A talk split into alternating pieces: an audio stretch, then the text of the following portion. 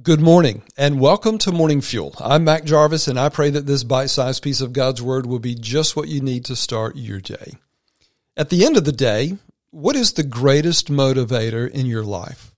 What is it that fuels you to persevere and to keep on keeping on? As a guy asked me once, what is it that makes you tick? I think most of us think first of our families, a spouse, our kids. In the case of Lori and me, all of those plus this growing family that includes grandchildren. Perhaps we're motivated also by a dream that we're pursuing or a promise that we want to make good on. Those and others like them are all worthy reasons for pushing through and doing your best. But for the believer, there's a motivator that goes, that goes below and beyond the most worthy earthly reasons. It's eternity. It's living in the present with an eye on eternity and with a heart that is confident in the foreverness of being in God's presence. Paul writing in 2 Corinthians 4 says this, starting in verse 16. He says, "So so we do not lose heart. Though our outward self is wasting away, our inward self is being renewed day by day. For this light momentary affliction is preparing for us an eternal weight of glory beyond all comparison." As we look not to the things that are seen, but to the things that are unseen. For the things that are seen are transient, but the things that are unseen are eternal. Every single day, despite what's going on uh, around us, God is making us newer and newer and preparing us for heaven. New life is being created in us every day. The struggles are momentary when compared to forever.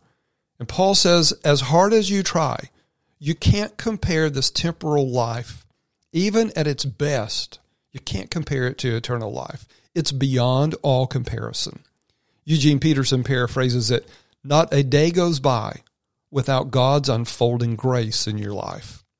So while we have to look at and live in what's happening around us and to us, Paul says that we must look beyond those things to the things that are unseen. Everything in your now is temporal, it does not last. But those things unseen, the weight and the glory of eternal life, are forever. They're eternal. These years that we get, they do matter. They really do. But we're made for more than this. We're made for eternity.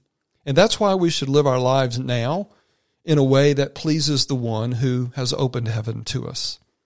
Doing so helps us discover the meaning in the present, and it gives us hope in today, as pleasing God becomes our purpose, and confidently knowing that eternal life awaits uh, us can become our greatest motivator.